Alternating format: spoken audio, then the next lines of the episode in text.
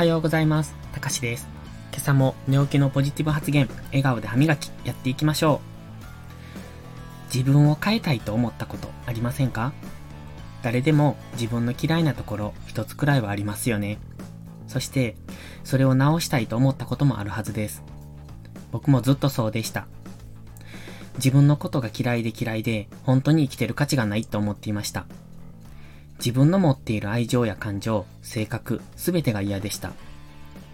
それでも、救いは、人の不幸を喜ぶ人間ではなかった、ということです。誰かが困っていたら助けたいと思うし、誰かが幸せそうな顔をしていたら、それだけで自分も幸せになれる。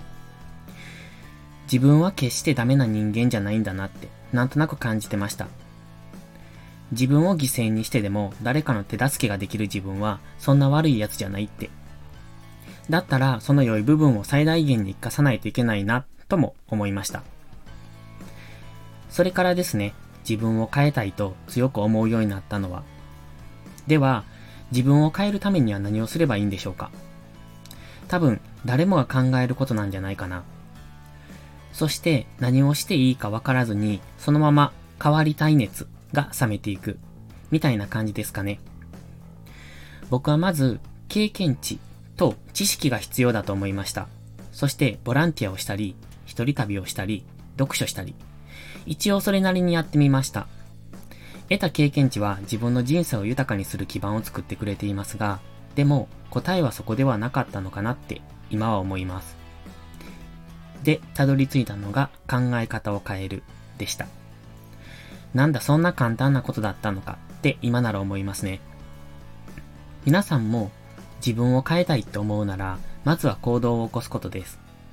内容は何でもいいと思います。それが正しいか、間違ってるかではなく、行動を起こすか、起こさないか。以前に聞いたことがあります。講演会を聞いて、それに刺激を受けたけど、実際に行動に移す人は、ほんの数パーセントだけだと。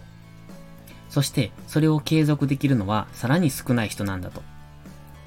僕は一応行動を起こし、継続している側の人に入っていると自負しています。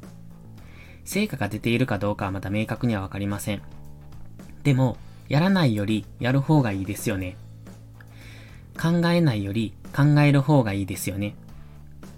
僕の選んだ道は考え方を変えるという何とも抽象的な感じのことですけど、何もしないよりはいいと思っています。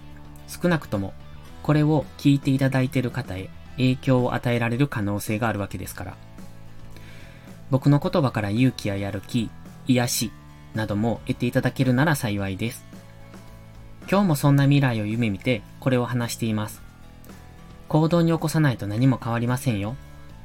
やってみないと失敗すらわかりません。子供は自分の経験から学ぶんです。僕たち大人もさほど変わりませんよね。歴史から学べるのは本当に優秀な人たちだけなのかもしれません。僕たち凡人はやっぱり自分の経験から学ぶんです。